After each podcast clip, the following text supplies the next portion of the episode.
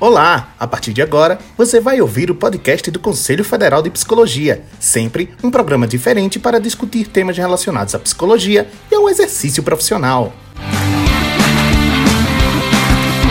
No episódio de hoje, você vai ouvir tudo sobre o Seminário Nacional Formação em Psicologia no contexto da Covid-19, que teve como objetivo discutir as consequências e os desdobramentos do ensino remoto na formação de psicologia, tendo como referência a Portaria 544 de 16 de junho de 2020 do Ministério da Educação. Ouça agora. Professores, estudantes de psicologia, a todas as pessoas que estão conosco nesse momento e que nos acompanham.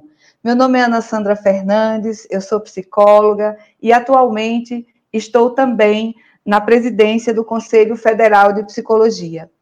Estamos iniciando agora um momento muito importante para o CFP e para toda a psicologia brasileira.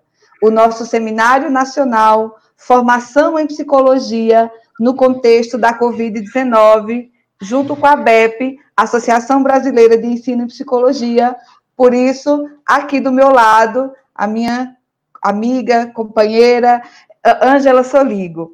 É, este seminário nacional é fruto e resultado dos diversos seminários regionais que aconteceram por todo o país. E eu sei que muitos de vocês que nos acompanham certamente participaram nos seus estados. E esse seminário representa um esforço gigantesco de tantos conselhos regionais de psicologia, núcleos da BEP, entidades do FEMPB, professores de estágio, estudantes de psicologia. E aí eu queria já inicialmente dizer o meu muito obrigada por cada minuto dedicado a esse projeto, pelas reuniões necessárias para viabilizá-lo, pelos relatórios redigidos e pelo engajamento nas atividades que antecederam este seminário nacional.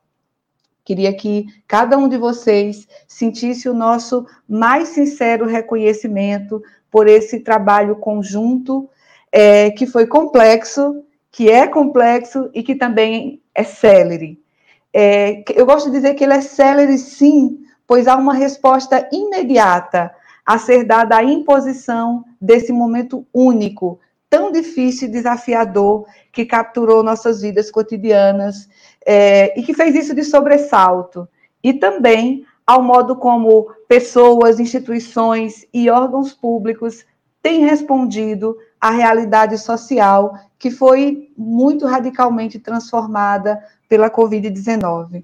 Foi no esforço democrático de ouvir a cada um de vocês e de escutar atentamente é, que nós trabalhamos é, conjuntamente para escutar todos que trabalham na área da formação profissional, de entender as dificuldades causadas pela pandemia, de acolher opiniões divergentes, de conhecer o pleito de futuros psicólogos que o CFP, a BEP e o FEMPB procuraram regionalizar o seguinte problema: como assegurar a qualidade da formação profissional em psicologia? Sobretudo a realização de estágios em um período pandêmico como este. A qualidade da formação profissional de psicologia é um tema de grande apreço para o CFP, para a BEP e também para o FEMPB, que é o Fórum das Entidades Nacionais da Psicologia Brasileira, por haver quantidade significativa de profissionais que exercem atividade, é, exercem efetivamente a psicologia na academia. É o caso de toda professora e professor de graduação, que transmite ao aluno os princípios éticos fundamentais da psicologia, de todo supervisor de estágio, que instrui o aluno em uma prática que respeita a dignidade da pessoa humana, de toda coordenadora e coordenador de curso de psicologia comprometido com a diversidade científica da nossa profissão. Além disso, tratar da formação em psicologia no contexto da Covid-19 e os impactos da portaria do MEC é, de número 544, de 16 de junho de 2020, que trata da flexibilização de estágios, não é uma mera forma de responder a esse momento, mas também de contrastar uma tendência é, de verdadeira mercantilização da educação que antecede a pandemia e a gente tem muita é, consciência que muito provavelmente será posterior a ela. Né? Então, a realização de seminários sobre formação em psicologia em todas as regiões do Brasil e, por fim, a, a elaboração de um relatório nacional com a contribuição de tantas entidades vão demonstrar como as psicólogas e psicólogos caracterizam-se pela construção democrática de, posi de posicionamentos e demonstrar também como o diálogo constitui instrumento fundamental da nossa profissão, que é tão marcada pela diversidade. É, como procuramos basear nossos trabalhos, e a gente sempre faz isso no respeito e na promoção da liberdade, da dignidade, da igualdade e da integridade do ser humano, exatamente como preceitua o nosso código de ética profissional. E é com muita satisfação e também com profunda gratidão que divido esse espaço hoje com Ângela Soligo, é, da BEP, e eu queria saudar aqui, pedir licença a todos vocês, né, para que eu possa é, citar né, os nomes das pessoas que tiveram e que compõem a, a comissão que está organizando esse, esse estágio e que tiveram o árduo trabalho de, em tão pouco tempo, é, sintetizar e sistematizar as contribuições de todas as partes do, do país. Então, além da Ângela, que está aqui comigo agora, estarão aqui conosco nessa live de hoje, num grande movimento que a gente fez de tentar sistematizar de uma forma didática o máximo possível o que nós faremos aqui hoje, que é a apresentação da síntese de todo o material que foi recolhido é, nos seminários regionais realizados Brasil afora. Então, além da Ângela que está aqui comigo, queria nominar o agradecimento também à Estela Mares Bretas, que está aqui com a gente, que vai participar hoje, a Suene Fonseca de Oliveira, é, ambas são da ABEP, e do plenário do CFP, o meu mais profundo agradecimento aos demais é, é, conselheiros do Conselho Federal de Psicologia, a Ana Paula Soares, a Isabel Azim, a Neuza Guareschi, a Adinete Mesalira, a Tainá Khan, e aqui representando o FEMPB, também é conselheiro nosso, Virgílio Bastos, mas aqui está representando o FEMPB, e as psicólogas é, Maísa, Giovana e Cléa, que trabalharam na organização dos dados dos seminários. O momento é muito delicado, é, nós sabemos, os desafios são imensos, mas somente com muito diálogo e reflexão será possível nos organizar para as especificidades que a atual conjuntura de crise nos apresenta.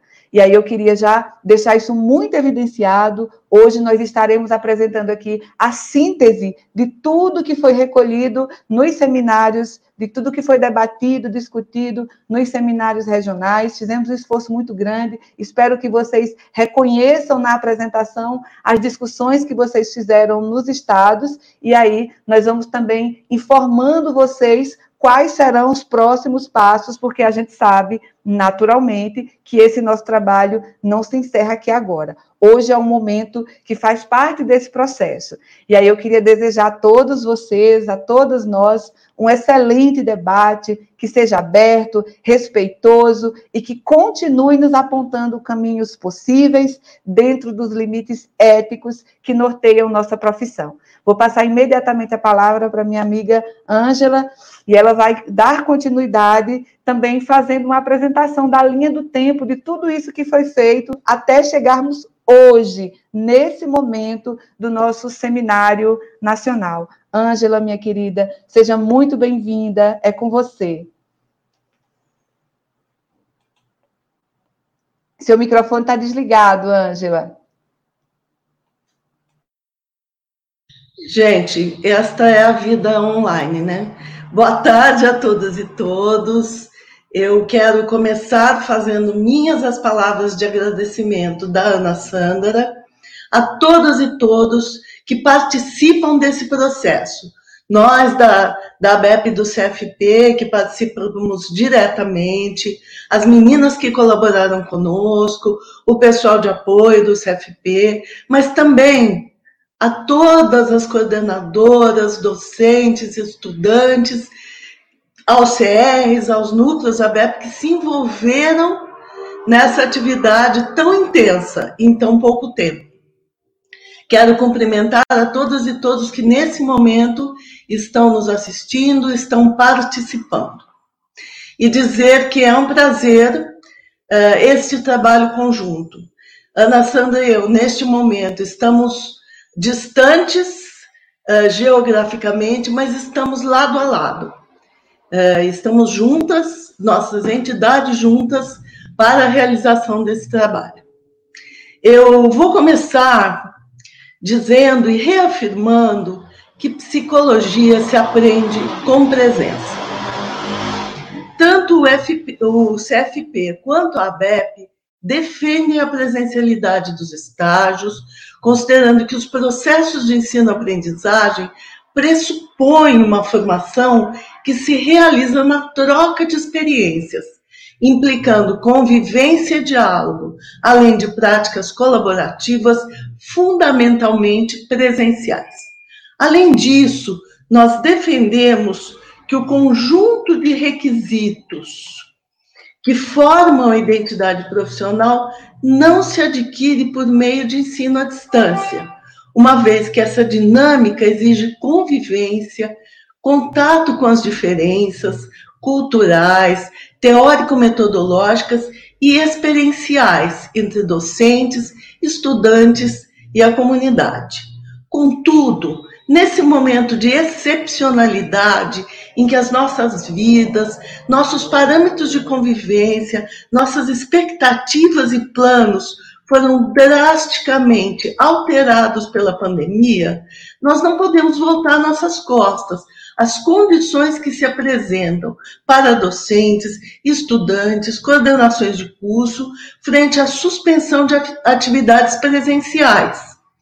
E as dificuldades, as angústias de nossos colegas estudantes, bem como as necessidades de nossa sociedade. Além disso, o MEC, por meio da portaria 544-2020, é, é 544 ou 554, eu vou esquecer sempre, mas é isso. É, deste mês de junho, facultou a possibilidade de oferta dúvidas, questionamentos, demandas às nossas entidades. E, em conjunto, nós decidimos que não poderíamos deixar sem respostas as questões que nos eram trazidas, e que se fazia necessário eh, responder coletivamente ao cenário que se apresenta, ao mesmo tempo preservando Angela. os princípios. Oi. Não, voltou, voltou, Ângela. Voltou o som, é porque deu uma travadazinha, mas voltou. Continua, minha tá. amiga. Então vamos lá. Então, nós tínhamos que dar respostas ao cenário que se apresenta, que foi uh, se apresenta desde o início do ano, mas que foi alterado pela 554, ao mesmo tempo que preservássemos os princípios de qualidade ética e científica da psicologia. Vale a pena recordar os acontecimentos desde o início do ano. Eu vou pedir, por favor, para colocar o, a nossa linha do tempo. Fizemos uma linha do tempo desde o início da pandemia com uh, a publicação da portaria do MEC 343, que dizia que as atividades de ensino presenciais poderiam ser realizadas por meio remoto com exceção de estágios e práticas. Nessa portaria, isso se aplicava a todos os cursos, menos medicina. No dia 19 de março, a portaria 345 diz que as disciplinas de medicina também poderiam ser realizadas por meio remoto, mas mantinha o veto para estágios, práticas e laboratórios para todos os cursos. Bom, é, a partir dessas portarias, nós começamos a realizar diálogos com a nossa categoria, para pensar quais eram as dificuldades, quais os princípios que estavam colocados, quais as questões que se colocavam para nós, não é? Nós uh, emitimos uma nota conjunta em 24 de março do CFP, ABEP e FENAPSE, que é a Federação Nacional dos Psicólogos, a respeito da, dos vetos, das possibilidades e das nossas preocupações com as questões éticas, com os princípios das DCN e com as questões de acessibilidade. Bom, fomos fazendo diálogos. Uh, no dia 20 de março, uma portaria uh, do MEC, que é a 356, uh, autoriza estagiários presenciais dos cursos de medicina, enfermagem, fisioterapia e farmácia nas linhas de frente, mas somente essas quatro áreas. Para as outras áreas, mantidas estavam as portarias que eu já mencionei. Bom, em 27 de março, também o FEMP emite uma nota a respeito uh, das condições que se apresentavam, em defesa da qualidade da psicologia, com as preocupações que já tínhamos apontado, e seguimos então com os nossos diálogos. Uh, em 15 de abril, o MEC emite a portaria 395, que renova a 343, mantendo o veto a estágios práticas e laboratórios. Uh, nós fomos, continuamos realizando os encontros, CFP, ABEP, conselhos, núcleos, uh, em, deixa eu ver aqui, uh, o Conselho Nacional de Educação, no dia 28 de abril, ele emite um parecer sugerindo a flexibilização dos estágios e práticas. Antes disso, a portaria 43, 473 é, do MEC renovou, prorrogou de novo a 343, mas o Conselho Nacional de Educação sugere a flexibilização e o MEC, em maio de 2020, homologa a sugestão do CNE. Eu queria dizer, antes de passar para a próxima lâmina, que neste período todo, a ABEP recebeu várias manifestações de estudantes, de centros acadêmicos, de, de coletivos de estudantes, manifestando-se a favor da formação de qualidade presencial, preocupados com as questões de acessibilidade, e a ABEP publicou essas manifestações. Pode passar para outra lâmina. Bom, logo depois da homologação do parecer do MEC, uh, aliás, um pouco antes da homologação do parecer do MEC, o CFP e a ABEP, preocupados com, com a sugestão do CNE de flexibilização, nós emitimos uma outra nota, novamente reafirmando os princípios éticos, os princípios das DCN, a preocupação com as questões de acessibilidade. Ali continuamos recomendando que se observasse os vetos. Bom, em junho, o MEC emite a portaria 544, que diz estão autorizadas práticas, estágios e laboratórios por meio remoto, desde que atendidos os princípios das DCNs, os projetos pedagógicos dos cursos e condições de oferta. Esta portaria, sem dúvida, nos colocou diante de uma nova realidade.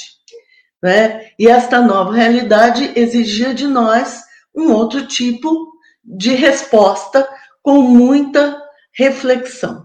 Não é? Ah, logo depois dessa portaria, o Conselho Nacional de Saúde emite uma nota técnica, que é um, com recomendações defendendo a presencialidade, inclusive defendendo a volta aos campos e às frentes uh, de enfrentamento da Covid. Nós, então, começamos os nossos seminários regionais e estamos hoje no nosso seminário nacional. Pode tirar a lâmina, eu vou me encaminhar para o encerramento da minha fala, né? Uh, dizendo que o nosso compromisso com os princípios que nós afirmamos nas DCN, que são fruto de um processo democrático de construção, eles não foram suspensos, eles não foram adiados. São eles também a nortear nossas ações nesse momento.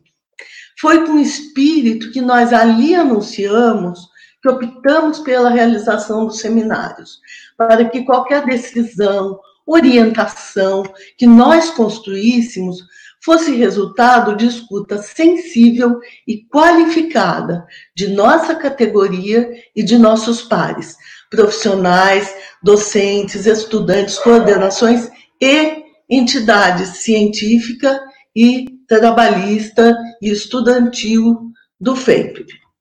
Foi com espírito, é, desculpa, tô, a, a realização de seminários sobre formação em psicologia em todas as regiões do Brasil e, por fim, a elaboração de um relatório nacional com a contribuição de tantas entidades demonstram como as psicólogas e psicólogos caracterizam-se pela construção democrática de posicionamentos, como o diálogo como instrumento fundamental da nossa profissão, tão marcada pela diversidade, como procuramos basear nossos trabalhos no respeito e na promoção da liberdade, da dignidade, da igualdade e da integridade do ser humano, como preceituam nossas DCM e nosso Código de Ética. Foi então com o propósito de pensar as práticas formativas em psicologia, de modo especial os estágios, para este período de excepcionalidade, que realizamos os 24 seminários em todos os estágios, estados brasileiros, envolvendo mais de 600 coordenadoras, mais de 900 eh, docentes supervisoras, mais de 2.200 estudantes. A seguir, nós vamos apresentar as sínteses que representam as tendências que este conjunto de seminários nos aponta.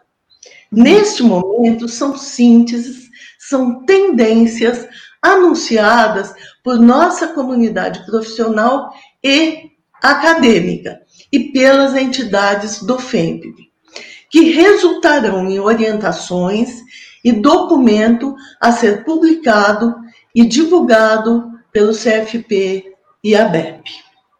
Uh, esperamos, então, uh, estar nesse momento trazendo essas contribuições e vou devolver a palavra para a Ana Sandra. Ótimo, Ângela. Então, a gente vai dar continuidade, já fazendo aí um pouco o que a, a Ângela anunciou, que é a apresentação dessas sínteses. E aí eu queria, gente, só muito rapidamente já agradecer às milhares de pessoas que nos acompanham nas nossas redes.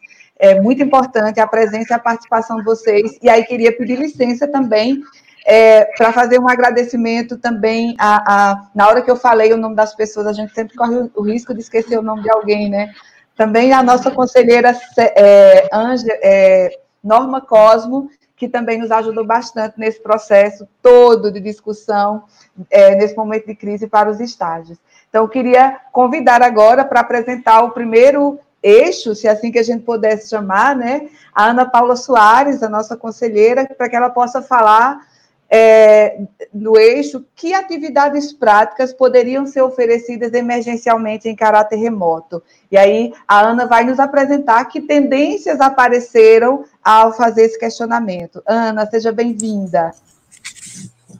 Olá, Ana Sandra. Né? Boa tarde a todas e, e, todos que estão aqui nos ouvindo. É, eu gostaria que já, se possível, pudesse se colocar, né, para a gente é, encaminhar. É, agora nós vamos começar a apresentar o conjunto de contribuições. É, evidentemente, vários que estão aqui acompanhando sabem né, da complexidade que é essa escuta e da quantidade né, de, de material que apareceu nessa escuta é, durante né, esses seminários né, que ocorreram. É, posições, é, é, às vezes antagônicas, é, um tema muito complexo, então eu acho que essa é uma introdução importante que a gente faça para que todo mundo entenda que o que nós vamos apresentar, né, como a Ângela disse, né, são tendências, aquelas que apareceram de alguma forma, de um, de um jeito um pouco mais é, evidente, um pouco mais forte, é, e que vão, inclusive, passar ainda por outros processos, né, para os nossos posicionamentos. Então, o que nós vamos apresentar são, então, essas vozes, né, é, que apareceram é, com um pouco mais de, de força. Eu gostaria que pudesse já já passar para o próximo. Bom, então, o, o, que nós tivemos, então, né, o roteiro daqui dessa apresentação, nós vamos fazer a apresentação da síntese dos seminários regionais, com a escuta dos três segmentos, estudante, é, supervisores e coordenadores de curso, a posição das entidades do FEMP, que também foram consultadas, e algumas reflexões finais, implicações aí para a continuidade desse processo, né, porque o seminário, ele é parte de um processo que está ocorrendo. Pode passar. É, a síntese, é, nós é, dividimos, assim, organizamos a síntese em cinco grandes questões, que são cinco eixos, que orientaram também as nossas conversas e a, a nossa escuta. Né? Então, o primeiro deles é que atividades práticas poderiam ser oferecidas emergencialmente em caráter remoto. O segundo, que condições são requisitos indispensáveis para a oferta de práticas em caráter emergencial remoto. O terceiro, o que não deve ser oferecido, considerado como estágio é, profissionalizante em modo remoto. É, o quarto, pode-se dar um tratamento diferenciado aos estudantes concluintes né, do último ano, último semestre, e se essas possibilidades se diferenciam por área, né, o campo né, de atuação é, dos psicólogos e psicólogas. Pode ir, passar. Bom, é, em relação né, a esse primeiro eixo, que atividades práticas poderiam ser oferecidas emergencialmente em caráter remoto? Na seguinte. É, acho que assim, nós organizamos né, esse eixo pensando é, fundamentalmente, isso é algo que vai estar atravessando né, todos os outros os outros eixos, né?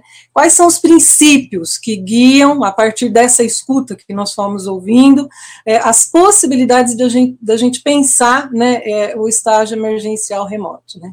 Então, acho que a primeira coisa a trazer é esse compromisso da psicologia com as demandas sociais, né? E para atuação em situação de emergência e desastre.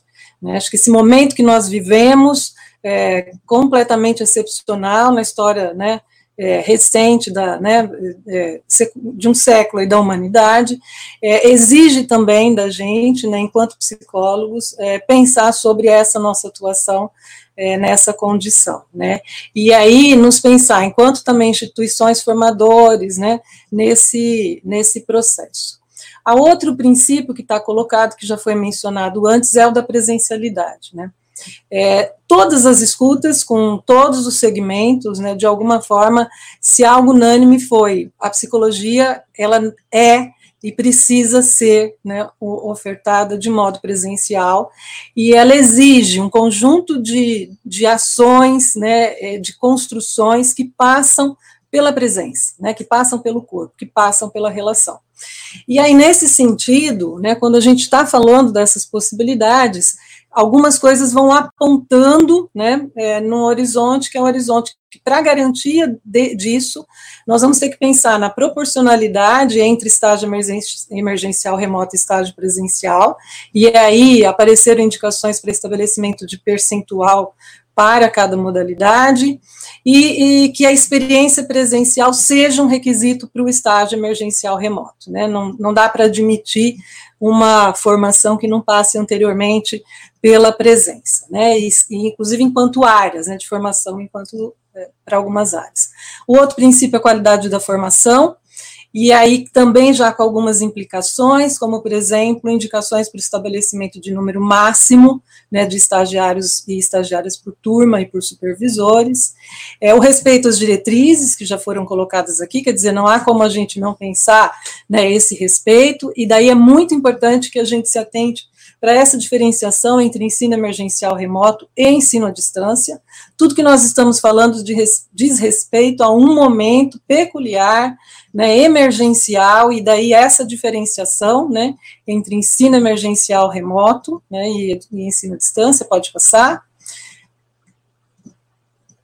O, o, princípio da equidade das condições para todos os estagiários e estagiárias, e aí a preocupação para que a gente não produza práticas, né, ou restrinja o estágio àqueles que possuem recursos, né, que possam fazer o estágio, a atenção para as especificidades e diferentes contextos, o diálogo, né, com a, entre a comunidade acadêmica e os campos de atuação, né, como princípios fundamentais, a articulação com as redes e o compromisso com o serviço público, e o atendimento à diversidade de áreas e ênfases, né? E aí uma preocupação muito grande é, que apareceu nessa escuta, né, é que a gente possa pensar a psicologia na sua riqueza, né, é, para além é, da, da, de estratégias que fixem apenas né, no âmbito da clínica. Pode passar. Bom, que práticas então, né, que seriam essas, né, é, que a gente vem, que, que, que são serviços de psicologia mediados por tecnologias né, de informação e comunicação, isso que a gente está entendendo por práticas, e aí, né, a, a telepsicologia, que incluiria acolhimento, orientação, apoio, plantão psicológico, né, é, atividades que são atividades síncronas, mas também assíncronas, e aí, desde que essas atividades também sejam organicamente articuladas ao estágio, eu comento isso por conta das atividades assíncronas, né? Não são, não é qualquer atividade assíncrona que poderia estar relacionada, né, essa condição é, do estágio, reuniões, e aí aqui também, né, o que foi aparecendo foram reuniões, mas reuniões com equipes de profissionais, grupos de usuários, né, de serviços, e, e assim, também não é qualquer reunião, né, são reuniões que promovam uma qualidade, né, que é uma qualidade de, de formação experiencial, né, da experiência do campo, né, e supervisão. Eu acho que isso pode passar. E, por fim, né, em relação à questão é, de que quais grupos, então, e, e pessoas é, poderiam né, se é, é serem é, beneficiados né, com algum tipo de prática emergencial remota. Então, é, idosos, idosas, jovens, adultos, adultas, e aqui vejam, crianças não, não estão colocadas aqui, apareceu muito uma preocupação com essa condição diferenciada da criança e o que, que seria isso num processo que é um processo do estagiário também em formação nessa complexidade, é, vítimas da Covid-19, e aí populações, grupos, instituições que demandem os serviços de psicologia, então essa, né, esse princípio da demanda, né, de um atendimento, né, que, que atenda, né, uma demanda aí da, do serviço, dos serviços, é, profissionais da linha de frente no enfrentamento da Covid e mulheres vítimas de violência que não residam com o agressor. Né. É, acho que é isso, né, do ponto de vista das, das práticas, e aí, acho que já pode passar, né, para o próximo, e também passo aí para a, a Ana Sandra. Obrigada, Ana Paula. Bom, essa foi a apresentação, então, do primeiro eixo, e aí eu queria, então, é, convidar de volta, né, a Ângela Soligo, para que a gente fale do segundo eixo que buscou tratar da seguinte questão. Que condições são requisitos indispensáveis para a oferta de práticas em caráter emergencial remoto. Ângela, com você. Agora abri o microfone. É, eu passo, então, a apresentar as condições que foram é, aparecendo como necessárias para a realização de práticas remotas, porque não basta dizer o que é possível fazer, mas é importante nós sabermos o que é possível fazer dentro de condições, dentro de certa, certas condições necessárias para garantir uh, confiabilidade, segurança uh, e uma realização de qualidade. Então vamos lá, pode passar. Bom, é, o primeiro ponto são condicionantes gerais. Garantia de condições ambientais e materiais para atenção a princípios éticos. Garantia de sigilo, privacidade e confidencialidade. As práticas remotas precisam, devem ser realizadas em ambientes, em situações em que esta confidencialidade, esta confiança seja garantida. Capacitação, qualificação docente e discente.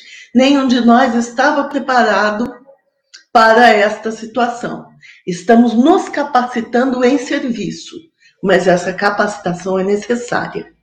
Avaliação constante sobre impactos do estágio remoto por exemplo, por meio de formação de um comitê uh, de docentes e discentes, ou seja, como estamos aprendendo enquanto fazemos, é importante acompanhar, avaliar e aperfeiçoar. Atenção às características regionais. Nem todas as regiões têm as condições, por exemplo, de uma boa internet. Então, temos que pensar nas condições concretas de cada região. Pode passar. Adequações. São necessárias adequações para que o ensino emergencial remoto, o estágio emergencial remoto, seja possível uh, e bem uh, desenvolvido. Elaboração de protocolos orientadores, planos de atividades e material com subsídios para práticas remotas. Então, as pessoas precisam ter referências do que e de como fazer. Supervisoras, supervisores para acompanhar as atividades quando necessário. É preciso avaliar a necessidade do supervisor em cada momento, quando ela é requerida, quando ela é necessária. Relação adequada entre atividades remotas e presenciais quando necessárias. Por exemplo, nas práticas de serviço escola, quando proposto pela instituição, uh, ou remoto a partir da instituição. Uh, então, há situações em que se requerem, inclusive, práticas presenciais, mas é fundamental que, sejam remotas ou presenciais, se garanta estrutura física e as condições de segurança e de saúde. Pode passar. Com relação à acessibilidade, esse é um ponto que foi recorrente em todos os encontros. Essa é a vida lá fora, tá? Foi recorrente em todos os encontros de todos os segmentos. A importância da acessibilidade. Conhecer, identificar a realidade de acessibilidade das estagiárias, as condições físicas e tecnológicas, ambientais. É preciso ter um diagnóstico dessas condições em cada instituição. Empréstimo, aquisição de equipamentos para estudantes, feita pela instituição, equipamentos de qualidade, condições de acessibilidade para docentes e estudantes. Né? É preciso garantir uma certa qualidade dos equipamentos para que seja viável o estágio remoto bem desenvolvido. Aprimoramento das plataformas.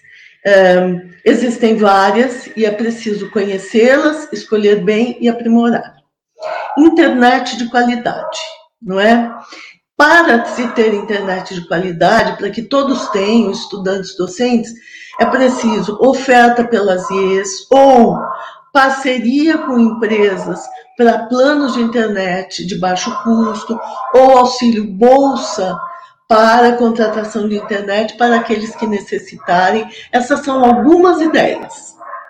Garantia de acesso ao público atendido. É muito importante que nesse diagnóstico de condições as instituições, instituições saibam se aquela iniciativa atende e atinge de fato ao seu público. Pode passar. Foi? Uh, um outro requisito diz respeito a condições de trabalho. Isso apareceu muito também e nós estamos muito atentos e sensíveis a esse ponto. Atenção à saúde mental e bem-estar de docentes e estagiários. Esse não é um momento fácil. O trabalho remoto não é fácil e é exaustivo. É preciso atenção a condições de saúde mental e física e ao bem-estar. Condições adequadas de trabalho docente sem sobrecarga, sem extracarga. Condições adequadas de supervisão.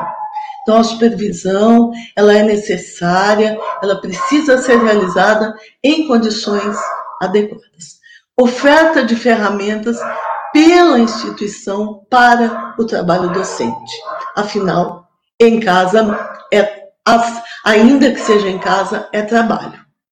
Oferta de formação para docentes e estudantes para uso de ferramentas online.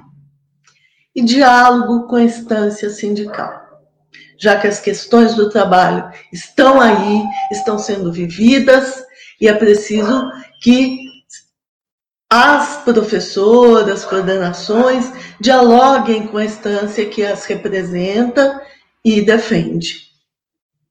Acho que pode passar.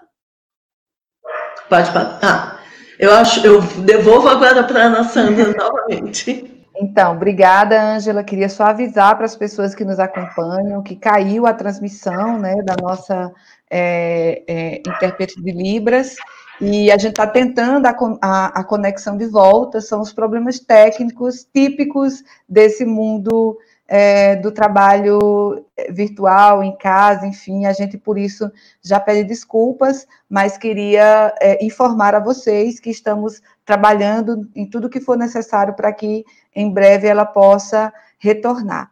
Então, vamos passar então para a apresentação do terceiro eixo. Convido então a, a Estela Bretas, né, nossa, nossa colega aqui de profissão e companheira aqui na comissão, para que possa falar para a gente sobre o terceiro eixo, o que não deve ser oferecido ou considerado estágio profissionalizante em modo remoto.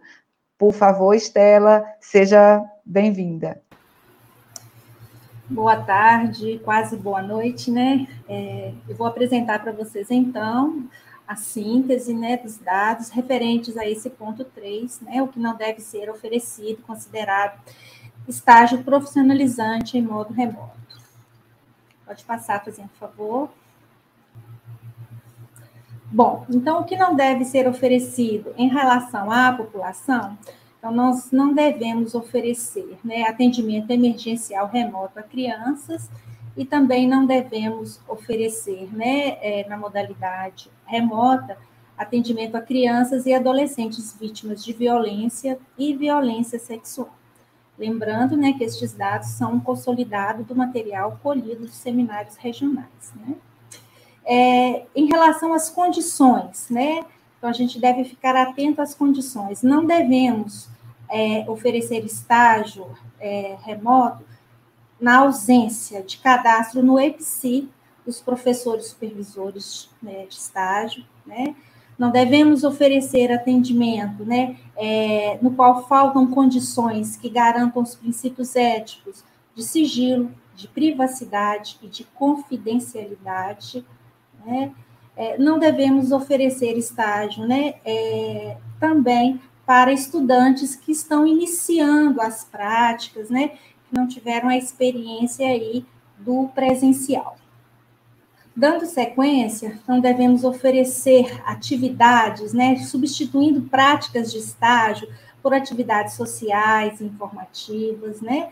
Não devemos oferecer, né, é, estágio profissionalizante, né, é, remoto, né, é, em toda a sua totalidade, com grupos de estudo, discussões teóricas, estudos de caso, análises de filmes, simulações. Né? Também foi colhido né, do, do, do material dos seminários regionais, que não devemos oferecer estágio com, é, remoto com atividades é, de pesquisa científica fora de uma ênfase em processos de investigação. É, não devemos oferecer né, o, o estágio profissionalizante em situação remota, é, no qual utilize de elaboração de documentos que não estejam organicamente vinculados às demais ações do estágio, né? É, continuar um estágio quando há experiências ou intercorrências negativas, problemáticas, com a sua realização de modo remoto, aí se interrompe o estágio, né, e o supervisor deve assumir essa atividade, tá? É, não devemos oferecer o estágio, né, é, de modo remoto, se a gente não tem garantia de guardas de documentos, sejam virtuais ou físicos. Ok? Devolvo para a Ana Sandra continuar. Obrigada, Estela. É, vamos então para o nosso quarto eixo, que será apresentado pela conselheira Isabel Azim, e é um eixo que faz justamente, que traz justamente esse questionamento. Pode-se dar um tratamento diferenciado às estudantes, aos estudantes concluintes no último ano ou no último semestre? Seja bem-vinda, Isabel. Obrigada, Ana. Então, boa noite a todos e a todas. Esse é o quarto ponto, né? E eu gostaria de, inicialmente, agradecer a todas as alunas e alunos que participaram em todo o Brasil e trouxeram a sua contribuição para que juntos e juntas pudéssemos pensar em novos caminhos para a formação em psicologia. Eu gostaria de dizer que nas, no documento final orientativo, nós vamos pensar o estágio nos seus diferentes momentos, né? Os estágios básicos, os estágios de ênfase. Mas agora, nesse ponto, nós vamos estar falando para os alunos que estão no seu último semestre ou no seu último ano. Afinal de contas, se pensarmos direitinho, o grande esforço aqui é direcionado para vocês. É preciso a gente considerar que essa situação da pandemia foi uma situação que pegou a todos e todas é, de forma atravessada, sem que tivéssemos tempo de nos preparar para ela. E aí é preciso considerar também que o histórico da pandemia no nosso país seguiu uma trajetória, ah, vamos dizer assim, diferente dos demais países.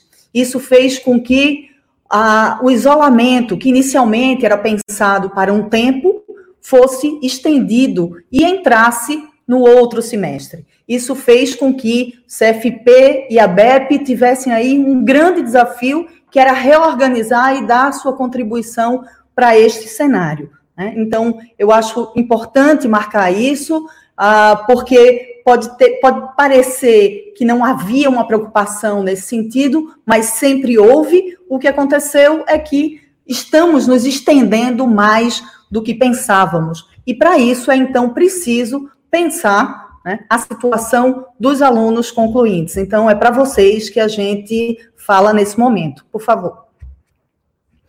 Então, é, o que é que aparece como diretriz né, da escuta de todos os segmentos? São pontos diretos, são poucos pontos, o que, de certa forma, indica uma certa homogeneidade nessa, nessa, nesse aspecto. Então, Ponto 1. Um, a possibilidade de conclusão do curso, tendo cumprido presencialmente uma porcentagem substancial da carga de estágio, né? nunca inferior aos marcos legais.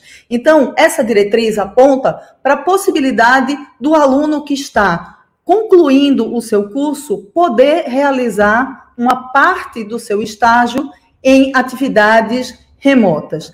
Aqui eu acho sempre muito importante, o ponto seguinte vai nessa direção, que nós não estamos falando de uma transposição direta, né? mas sim de atividades remotas que já estão previstas na atividade do psicólogo, uma formação nessa direção. Então, a continuação de forma remota dos estágios já iniciados presencialmente, esse é um ponto que apareceu na fala de muitos estudantes como um ponto de preocupação. Né? Então, aqueles estágios que já tinham sido iniciados, nos quais já havia contato com o público-alvo e que foram abruptamente suspensos. Né? Então, esses seriam, digamos assim, situações propícias para a retomada. E a formação para atendimento online, que era o que eu estava falando, ou seja, a prática de atendimento através das tecnologias de informação e comunicação é uma prática prevista para o psicólogo e a psicóloga. Então, os estudantes, eles reivindicam a possibilidade de que uma parte do estágio seja, então, direcionada para a formação dentro dessas práticas já previstas no atendimento online. Então, alguns alunos apontavam que esse era um momento propício para essa formação, uma vez que eles serão demandados pela sociedade para dar conta dessas demandas, demandas que estão associadas à pandemia e que, digamos assim, infelizmente, não parece que vai ser solucionado em tão curto tempo, né? Então, ah, os períodos de isolamento e de flexibilização são esperados. Então, portanto, o que muitos estudantes trouxeram era a necessidade de que eles estivessem prontos, né, para, do lugar da psicologia, responder a essa demanda da sociedade. Obrigada, volto com Ana. Obrigada, Isabel, muito obrigada. E aí eu já é, convido imediatamente para a apresentação é, do eixo 5, né? A psicóloga Suene Oliveira, e que vai conversar conosco para tentar responder ao eixo que diz essas possibilidades se diferenciam por área ou campo de atuação das psicólogas, dos psicólogos, o que que apareceu de orientação, de sugestão, de encaminhamentos nesse eixo, Suene? Conta para gente. Obrigado, Ana. Boa tarde a todas e todos. É, essa pergunta, né, que tanto mobilizou as discussões, tanto no segmento de coordenadores, de professores e estudantes, ela veio com uma, uma grata surpresa, né? Apareceram várias áreas ou campos de atuação da psicologia, e nós vamos apresentar agora, em sequência, as nove áreas que apareceram com as sugestões e as, as falas né, da, das, dos regionais que dos seminários regionais que foram aparecendo diante das colocações sobre qual efetivamente áreas poderiam compor, então, atividades remotas para esse período de exceção. Isso é importante porque, como nós temos diversos cursos e os cursos têm autonomia para escolher as ênfases de estágio, isso aparece bem delimitado nas respostas dos relatórios que vieram dos seminários regionais. Então, gostaria de solicitar a apresentação do próximo slide. É, por exemplo, vocês veem aí quatro áreas: clínica, avaliação psicológica, jurídica, psicologia organizacional e do trabalho. Na área de clínica, diversas ações foram sugeridas, como atendimento remoto na instituição, e aí é, volto a uma fala da Ângela que quando a gente fala do atendimento remoto na instituição, com a garantia de, da biossegurança, tanto para os estudantes, quanto para os preceptores, quanto para a população que está sendo atendida. Orientações online, continuidade de atendimentos já iniciados presencialmente, práticas psicoterápicas e elaboração de documentos referentes ao estágio. Na área de avaliação psicológica, é, foi um consenso que as entrevistas poderiam ser algo realizado de maneira remota. Na área de jurídica, é, a interlocução com políticas públicas, atendimento à demanda do Tribunal de Justiça, por exemplo, é, na elaboração de mediação com a presença de supervisor, quando necessário, e acompanhamento do trabalho dos profissionais do Tribunal de Justiça. Além disso, na área de psicologia organizacional e do trabalho, também apareceram recrutamento, seleção e entrevistas, práticas em empresas que já atuam de maneira remota. Nós ouvimos durante é, os seminários regionais muitos relatos de, existirem empresas que já tinham esse trabalho remoto e que os estagiários já vinham é, em trabalho remoto antes mesmo da pandemia, né, com essas mediações de, de, tecnologias da informação e da comunicação, e a participação em reuniões de campos de estágio. Por favor, pode passar para o próximo slide. Além disso, nós temos mais cinco áreas, a área escolar, a de saúde e assistência social, que nós conglomeramos é, no mesmo eixo, em função das respostas serem muito similares, a área de psicologia social comunitária e licenciatura. Na área escolar, diversas sugestões também foram dadas no seminário. Atividades remotas com familiares, professores e professores e outros profissionais da área da educação, orientação vocacional com é, o destaque para não aplicação de testes vocacionais, nenhum, nenhum teste, é, atividades psicoeducativas. Na área da saúde e da assistência social, é, como eu falei anteriormente, algumas atividades se assemelharam nas proposições. Então, elas aparecem no único bloco. Supervisão com o uso de tecnologias da informação e da comunicação, grupos online com trabalhadores e trabalhadoras, usuárias e usuários dos serviços da saúde ou da assistência social. O teleatendimento multiprofissional também aparece como possibilidade. Os projetos de mídia para educação em saúde, seja ele feito por é, diversas redes sociais possíveis, como Facebook, Instagram, Telegram, enfim. É, na área de psicologia social comunitária, também foram sugeridas atividades com grupos, seminários e atividades abertas para as comunidades. E na licenciatura aparece o manuseio de documentos da escola e a elaboração de planos de aula como possibilidade de ações dentro de uma atividade remota. É, eu vou passar agora a palavra novamente à Ana Sandra, que vai continuar com a condução do seminário. Grata. Obrigada, Suene. Bom, gente, só, só para informar, muita gente participando nas nossas redes sociais, né, nos acompanhando tanto no Face quanto no YouTube, deixando sua, seus comentários, suas, suas participações. Dizer que assim que a gente terminar, agora a gente está caminhando já para para o momento das apresentações finais dos eixos, assim que a gente terminar essa apresentação, nós vamos fazer um esforço de tentar é, é, pincelar ali algumas questões que vão aparecendo nos nossos, de, de questões, de perguntas, enfim, que, que, aparecem lá nos nossos comentários. Então, eu queria passar agora a palavra é, para o Virgílio Bastos, né, que aqui, né, nessa, nesse nosso seminário, representa o Fórum das Entidades é, da Psicologia Brasileira, que vai fazer também, apresentar a síntese das contribuições que foram trazidas pelas entidades da psicologia brasileira. Seja bem-vindo, Virgílio, está com você. Bom, boa noite a todos e a todas. Agora não é mais tarde.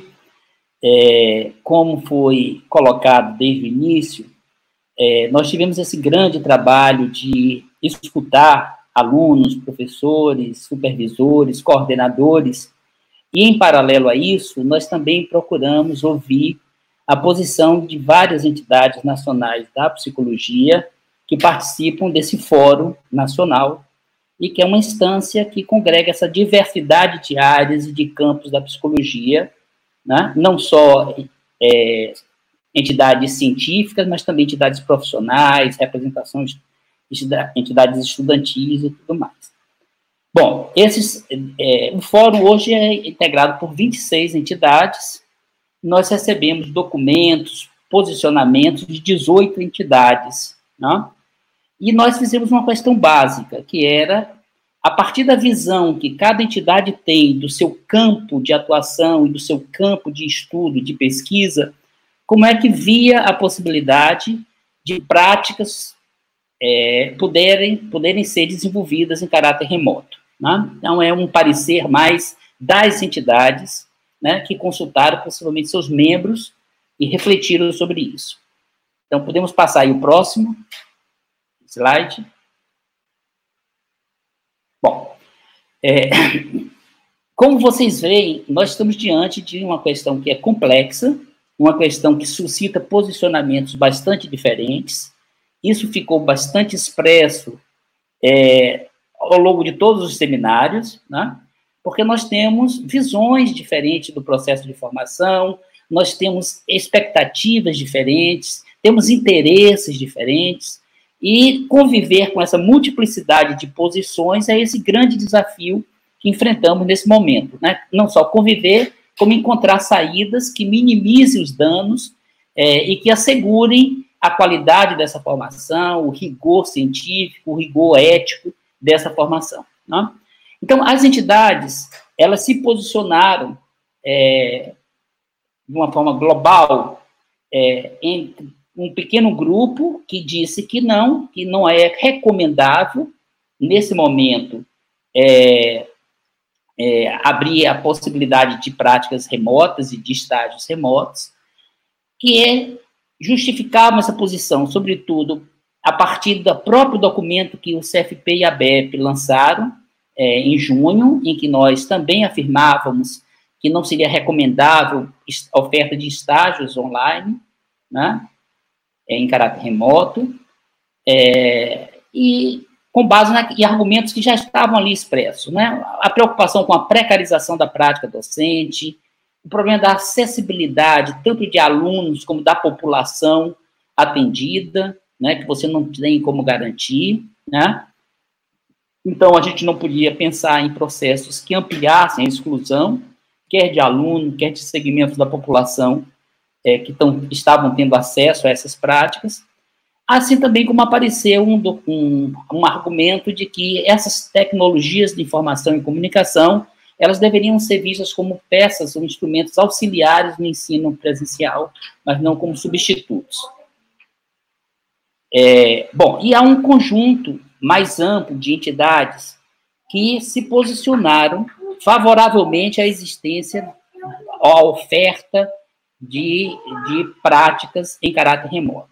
Né? Essas entidades estão aí identificadas no slide, eu não vou nomeá-las uma a uma, todas elas, todas elas é, parti, partilham né, a noção de que a presencialidade é fundamental e justificam essa possibilidade de oferta remota em função da excepcionalidade do momento. Né? Então, há uma justificativa de que esse momento é tão especial que re requer respostas novas, respostas é, é, diferentes daquela que nós estávamos acostumados a dar. Né? E todos também reconhecem que a oferta desses estágios ou dessas práticas em caráter remoto, ela tem que sofrer ajustes, adaptações, requer condicionalidades, muitas das quais já foram colocadas anteriormente é, pelos próprios participantes dos seminários. Né? E uma outra coisa importante que emergiu desses documentos é que aqui, enquanto que nas discussões nos seminários, a, o centro do debate foi em torno dos estágios finais, dos estágios profissionalizantes, ou aquele, dos estágios em que o aluno vai dominar aquelas competências terminais, o próprio exercício profissional, Aqui, entre as entidades, pela própria natureza das entidades, também apareceu uma preocupação com os estágios do núcleo comum, as, os componentes práticos, né, as cargas práticas dos componentes disciplinares. Né? Então, esse é o quadro geral, e eu vou apresentar de forma sintética alguns campos, como é que eles se posicionaram. O próximo, por favor. Bom, o campo da avaliação psicológica, onde nós tivemos duas entidades, o IBAP, Instituto Brasileiro de Avaliação Psicológica, e a Associação Brasileira de Rocha e Testes Projetivos, eles apontam como possibilidades de oferta remota é, atividades ou práticas que desenvolvam competências e habilidades fundamentais necessárias para o psicólogo conduzir de forma ética e competente uma avaliação psicológica que essas práticas, né, os procedimentos informatizados sejam praticados inicialmente em situações simuladas antes de serem realizadas em situações reais com clientes. E que, se for necessário o uso de algum teste psicológico nessas práticas, que sejam usados aqueles aprovados para aplicação remota, que são em número pequeno, apenas quatro testes são aprovados para serem aplicados em condição remota. Né? E, um outra, por outro lado, eles apontam como restrições, primeiro, o uso de instrumentos psicológicos aprovados pelo SATEPS. Né? Então, que se utilize preferencialmente nessa formação instrumentos de livre acesso e que estão publicados em artigos científicos, e são muitos, né? mas que não se use os testes psicológicos aprovados pelo SATEPS. Que esses testes online sejam ensinados de forma síncrona, acompanhando, monitorando. Não pode haver gravação de aula para disponibilizar de forma assíncrona. E também destacar a importância da competência, da, da, do treinamento para que os testes desses instrumentos sejam protegidos né, e que sejam preservados na sua integridade, a segurança dos dados obtidos. O próximo.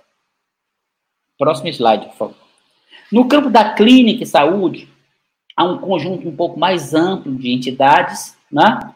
E todas elas, todas elas se posicionaram pela possibilidade de serem ofertas, ser ofertadas, né? Algumas atividades, né? Desde a, acompanhar práticas que estão sendo desenvolvidas, participar de reuniões, acompanhar discussões de profissionais que estão em contextos hospitalares, por exemplo, práticas associadas à atenção básica na saúde, né? assim como também entrevistas, orientações, processos de reabilitação é, que envolvam mais é, ações psicopedagógicas, digamos assim. Né? É, e eles, é, especialmente a, o IBNEC, recomenda que não haja, não há condições da oferta de avaliação neuropsicológica, né? O tipo de avaliação não pode ser realizada completamente de forma online, né? É, esse atendimento mediado por tecnologias, né? É, ele tem que ter uma experiência prévia com atendimento individual, isso é uma recomendação específica da ABRAP, da, no caso da psicoterapia, né, o reconhecimento que é preciso ter contato, uma experiência presencial para migrar, para dominar o atendimento psicoterápico, no caso é, remoto, né, e que essas tecnologias virtuais devem ser incorporadas como dispositivos pedagógicos auxiliares, e que nunca um estágio nessa área de saúde, de clínica, pode ser completamente desenvolvido em forma remota. A próxima área. Bom, no campo de trabalho, as coisas já se diversificam um pouco mais, porque tanto a SBPOT quanto a ABOP, elas lidam com o mundo do trabalho em que o avanço das tecnologias de comunicação e informática já caminhou muito. Então, muitas das organizações já trabalham e já estruturam seus processos de trabalho de forma remota, de forma online, né? Ou processos são, já são mediados por novas tecnologias. De forma que, no campo da psicologia organizacional do trabalho, são listadas várias atividades que já vinham sendo, antes da pandemia, realizadas de forma remota e que muitos alunos já, estão, já estavam estagiando dentro dessa, é, dessa modalidade de trabalho. Né? tanto no campo da psicologia do trabalho, da análise dos processos de trabalho, como de diagnósticos organizacionais, processo de gestão de pessoas, recrutamento, treinamento, especialmente. Né? Da mesma forma, a orientação profissional também é, é vista, né, ou é apontada como tendo possibilidades, especialmente processos de intervenção que envolve informar, é, dar informação, orientação para escolha da profissão, orientação de carreira, né? Então, há, há um, um, um, leque bem mais amplo em função das características dessa realidade, desse contexto, já incorporar em grande parte é, é, novas tecnologias. Né? Mesmo assim, há restrições, há, há, há, ponderações de que é evidente que o, trabalho remoto ele não pode ser é, absorver todo o treinamento, todo, a preparação do aluno, né? porque a vivência, o conhecimento dos contextos de trabalho, do contexto organizacional, as relações de poder que estão ali são importantes e deixam de ser captadas se você está distante. Né? E há uma ponderação quanto ao uso dessas plataformas e desses, é, processos que são realizados por inteligência artificial é, e que estão disponíveis na internet, no caso do campo da orientação profissional. O próximo slide. Bom, no campo do trânsito da justiça, também há um leque de possibilidades. No caso do trânsito, há uma impossibilidade. É, a, a, Brabcit considera impossível a perícia psicológica para fins de obtenção da Carteira Nacional de Habilitação, porque não se tem online todos os instrumentos usados para avaliar as características necessárias, né? Mas há um campo vasto na, na, área da educação para o trânsito, de suporte a vítimas de acidente, de suporte aos seus familiares, de, de suporte ao próprio motorista traumatizado com acidentes. Então, há um campo de possibilidades na psicologia do trânsito que não aquela atividade que é a, a que mais absorve mão de obra e trabalho, que é a avaliação psicológica para a concessão da carteira. Na psicologia jurídica também há possibilidades, né, revisão de processos, concentração, é, é, no, caracterização do uso dos instrumentos, né, mas todos eles, então, consideram que há possibilidades, mas não é, todo o estágio não pode ser realizado de forma remota. Bom, e aí nós temos entidades que não estão ligadas diretamente ao campo profissional, né, que são e que falaram muito a partir do ponto de vista da formação básica. Né? Então, nós temos aí a ANPEP, que é a Associação Nacional de Pesquisa e Pós-Graduação em Psicologia, a Sociedade Brasileira de Psicologia, que nós convidamos também para opinar, e a Sociedade Brasileira de História da Psicologia. Né? E delas nós escutamos é, a preocupação em que existe um conjunto de competências básicas e fundamentais é, na formação é, do psicólogo, núcleo comum da formação, que são competências científicas, né? Então, a nossa formação básica, ela é fortemente voltada para desenvolver a capacidade do aluno pensar cientificamente os nossos objetos de estudo e de intervenção.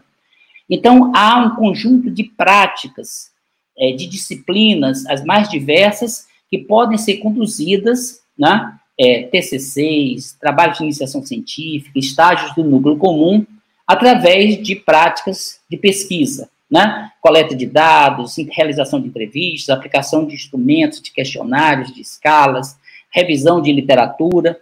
Então, há esse destaque para esses estágios e essas práticas disciplinares na formação do núcleo comum que podem ser substituídas.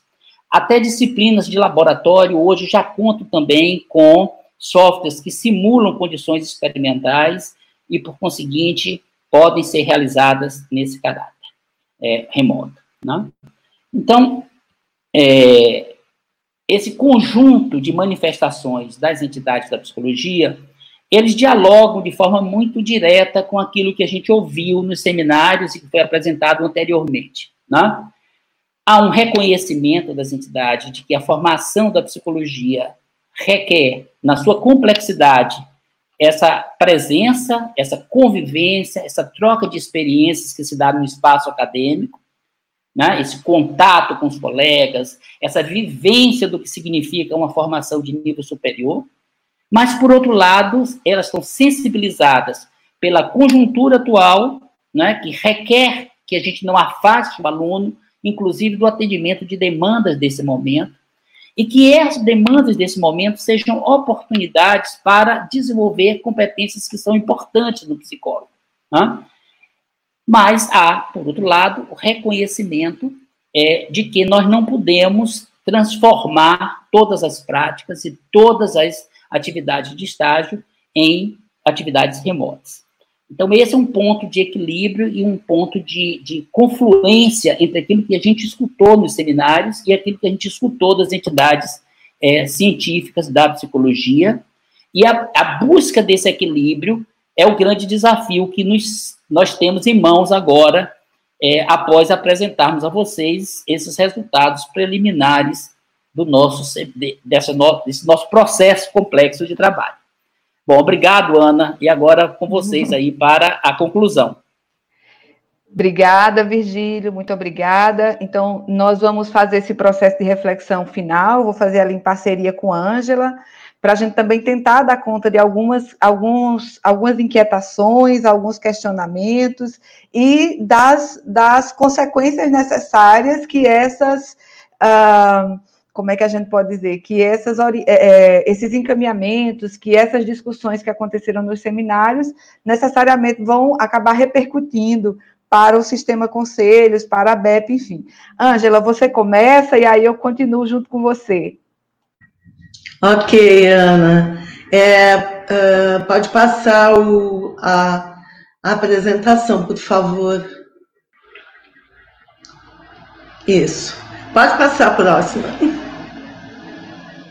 Bom, gente, então nós temos consciência de que todo esse processo ele tem implicações para nós, para o Conselho Federal, para a BEP, para todo o FEMPB, do qual nós fazemos parte.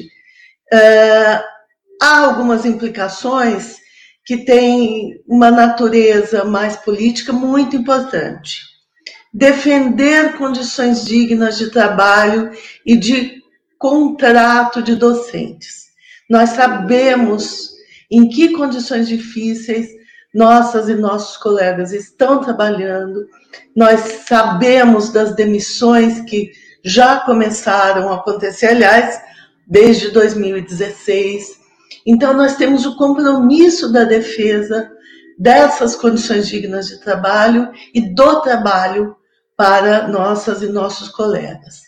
Apoiar as políticas públicas e institucionais que garantem acesso e permanência das e dos estudantes no ensino superior. Este também é o nosso compromisso.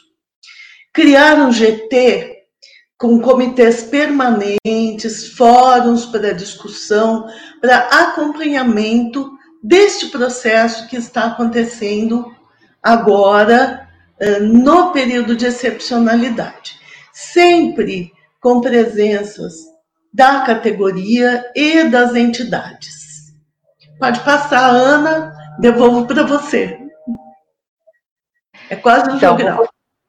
É, vou continuar falando um pouco sobre essas implicações, como a Ângela já anunciou. Naturalmente, a gente sabe que essas implicações existem e que a gente precisa assumi-las a partir da, do conjunto de, de, de é, encaminhamentos, de diretrizes que foram aparecendo, então, nos seminários regionais. Acho que é importante destacar que, desde o momento é, que começou o processo da pandemia, e eu queria, para falar um pouco dessas é, implicações, situar um pouco a gente nisso, desde o momento em que no Brasil foi decretada a situação de pandemia, o CFP ele fez um esforço muito grande para tentar, num primeiro momento, fazer essa orientação a toda a categoria profissional, no, no, movimento de que a gente precisava criar orientações, fazer uma série, um conjunto de atividades que era necessário e fundamental para dar suporte ao profissional que estava ali no atendimento, que estava ali na base, é, realizando, fazendo as intervenções enquanto profissional da psicologia. E é, Algumas dessas ações foram feitas publicamente, desde esse movimento que a gente tem feito de buscar fazer orientações sistemáticas é, com as nossas páginas, gente, as páginas oficiais do Conselho Federal de Psicologia, elas foram trazendo isso, né? E depois com outras atividades conjuntas, com outras entidades, e paralelamente a isso, fazendo várias ações no sentido de poder é, chegar a esse momento. A partir do dia da, da homologação da portaria, né, da portaria 544, que aconteceu ali por volta do 16 de junho, aí sim o CFP precisava intervir publicamente na questão do estágio, que até então era proibido, né, não podia fazer estágio, é, só essa portaria que traz aí essa possibilidade, e aí a gente é, continua através desses esforços, nessa mobilização que resultou no seminário. Por que, que eu estou fazendo um pouco essa contextualização? Porque é importante entender que nós, em parceria, sempre juntos, né, não houve uma ação da ABEP, né, as nossas ações são sempre muitas, muito articuladas, todas fazemos juntos, é, por isso estamos aqui juntos, porque essa, esse movimento ele é conjunto, mas por isso essa decisão de fazer essa escuta, entendendo que nós precisamos, a partir dessa escuta, fazer, é, observar e fazer as, as, adequações que sejam necessárias para essas implicações que necessariamente vêm para o sistema Conselho de Psicologia. Então, uma dessas implicações, ah, ela aparece ontem, nós fizemos, acho que é importante informar para a categoria, é, nós fizemos a comunicação dessas informações todas para todos os 24 conselhos regionais, para todos os núcleos da BEP e também fizemos para as entidades do FEMPB que, que, que receberam essas informações, que foram que é, é foram atualizados desse, desse, de tudo isso que a gente está conversando aqui com vocês. E aí, uma das implicações é a elaboração de uma nota pública direcionado à sociedade, instituições de ensino, Conselho Nacional de Educação e MEC, sobre as resoluções elaboradas a partir do seminário, né? Porque a gente sabe que o seminário, é, a gente precisa fazer essas observações no nosso normativo para que nenhuma dessas indicações elas possam é, ser contrárias àquilo que preconiza o normativo ético da profissão e o próprio Código de Ética Profissional. Há uma elaboração, a elaboração de nota conjunta sobre impactos do trabalho docente, gerar orientações, parâmetros, regulamentação, é, regulamentação pelo CFP e a BEP, de fazer orientações a partir dos seminários, a partir dessas reflexões, quais as orientações que, que é, vão ser dadas pelo Conselho e, e pela BEP, enfim, para essa atuação. Passa, por favor, o último slide agora, eu imagino diálogo e orientações específicas de cada conselho regional, por isso a importância da BEP e do CFP estar tá sempre em parceria com os conselhos regionais, que são eles que se comunicam na base com, com as psicólogas, os psicólogos e também com os estudantes de, de psicologia. A gente sabe que eh, o resultado desse processo também deve ter implicação é, na, na, na, perspectiva de, do cadastramento de supervisores no EPSI, que é o, o, o site que é, torna obrigatório todo psicólogo que faz atendimento online, ele, ele é obrigado a ter esse cadastro, e aí isso aparece também nos seminários como implicação, e estimular processos formativos em emergências e desastres, políticas públicas, mídias e produção da subjetividade, e a gente entende que essas implicações precisam ser assumidas por nós, é, Sistema Conselhos, da BEP, no sentido de poder dar conta de todo esse processo. Acho que a gente finalizou a nossa apresentação, né? E aí agora, é, é, gostaria que passasse só para confirmar se nós finalizamos. Queria agora, assim, nós fizemos durante todo o momento da apresentação, nós temos um, é, dizer para vocês que tem um corpo técnico aqui muito, muito aguerrido, trabalhando o tempo todo, e já os meus agradecimentos a todos eles. A gente foi tentando, assim, pegar as questões, muita gente participando, muita gente nos acompanhando, mas pegar algumas questões que poderíamos tentar falar um pouco mais sobre elas aqui. Então, o que, que eu queria pedir? Primeiro que a gente tirasse a projeção do slide para que os nossos, as nossas é, parceiras que a, a, contribuíram aqui na apresentação é, do seminário e, e, aí eu vou colocar algumas questões para que a gente possa tentar responder, mesmo que é, rapidamente, as questões que foram, algumas questões que foram sendo trazidas por, pelas milhares de pessoas que nos acompanham nesse momento e o nosso já mais profundo agradecimento. Então, nós temos uma pergunta, que é a pergunta ah, que vem pelo YouTube, da Cláudia Pedrosa. É, a pergunta é a seguinte: Teremos acesso a essa apresentação depois, né? a gente vai deixar tudo isso bem especificado. Seria importante para discussões nos cursos, é, e aí a gente vai, vou passar para que alguém possa responder. Um, a Suzane, é, Suzane Canes, ela está perguntando lá pelo Facebook se o material será disponibilizado, enfim, e aí a gente já vai também responder sobre isso. Eu vou. Uh, Deixa eu colocar aqui tem mais uma outra pergunta, porque aí quando eu passar, vocês já per perguntam tudo junto. A Abigail Lima está perguntando aqui, assim, o meu curso é anual, estou no último ano iniciamos, porém não, não podemos ir para os campos por conta da pandemia e muitos estágios foram fechados. E agora, né, o que, que a gente pode dizer para muitas pessoas que, assim como a Abigail, está vivendo essa situação, então, vou fazer assim um, conjunto assim já de perguntas é, para que a gente possa ir nos organizando aí para tentar responder. E tem uma pergunta também que vem lá do YouTube, é, tá só inicial o nome da pessoa, por isso eu não vou, não vou dizer o nome da pessoa, né, porque não, não dá para saber aqui.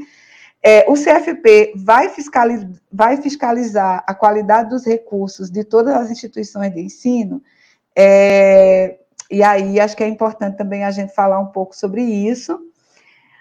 Uh, a Denise está perguntando, né?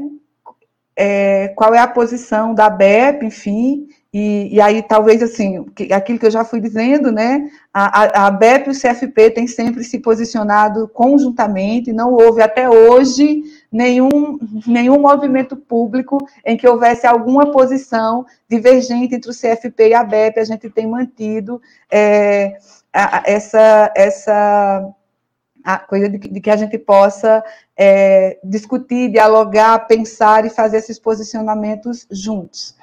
Uh, bom, eu vou. A Aline Cardoso, ela está também perguntando lá é, quando é que eles vão ter essas decisões. A gente foi dizendo aqui né, que a gente está apresentando hoje, inclusive por uma questão de respeito ao processo, por, pelo princípio da transparência, né? Nós fizemos os seminários regionais e estamos aqui apresentando a vocês o produto que foi compilado, tentamos fazer aqui no, no, limite da nossa capacidade humana a síntese desse, desse material, e agora é, nós também, as pessoas querem saber, né, quando é que nós vamos saber, quando é que vão sair essas orientações, essas recomendações, quando é que tudo isso vai sair. Ah, bom, gente, eu, eu vou passar agora para que vocês possam. Ah, Ângela, você começa? Ângela começa e aí a gente vai, nós vamos tentando dar conta das questões. Então, eu vou começar pelo mais fácil, que diz respeito a quando uh, vai ser disponibilizado uh, esse material, essa apresentação. É, este material, esta, esta apresentação, esta live, ela já vai ficar disponível para todo mundo. Então, ela é pública e ela deve, pode, deve ser utilizada para o diálogo com colegas, com estudantes. Além disso, nós estamos trabalhando intensamente, não é, para que possamos entregar para vocês no tempo hábil, mais rápido uh, que, que, que conseguirmos, o material com recomendações, um caderno com o conjunto dos conteúdos que chegaram. Né? Eu sei que as pessoas têm pressa, nós também temos, porque nós queremos, nós nos envolvemos neste longo processo, longo, gente, não é uma boa palavra, tá? É, é neste intenso processo, né, de discussão, de produção de conteúdos, exatamente porque nós também temos pressa. Nós também queremos entregar a vocês um documento que possa orientar, não é? é nós não, não fazemos as leis, quem faz as leis do ensino é o MEC, mas nós temos sim a capacidade de produzir documentos orientadores e nós também temos pressa. Então, é, nós estamos trabalhando democraticamente, democracia dá trabalho, gente, para que o mais rápido possível todo, todas as recomendações estejam aí em posse de vocês e divulgaremos amplamente. Nós nos demos uma data, uh, que é 15 de agosto, para apresentar esta produção, ao menos as, as recomendações, e vamos trabalhar, gente, saibam disso nós estamos com a mesma pressa que vocês. Ângela, eu queria sugerir que cada um de nós, assim, eu fiz um pouco as perguntas de uma forma muito geral, aí eu queria sugerir, assim, que rapidamente a gente possa fazer uma fala que seja rápida, mas que possa tentar dar conta dessas questões que estão aparecendo aqui, né, que a gente foi tentando compilar aí o máximo. E aí eu queria pedir a Isabel, Isabel, por favor, quando você for falar, dá a notícia da cartilha de avaliação psicológica, ah, tá bom? Que eu acabei com mil coisas esquecendo, mas acho que é uma notícia importante que a categoria está ansiosa por receber.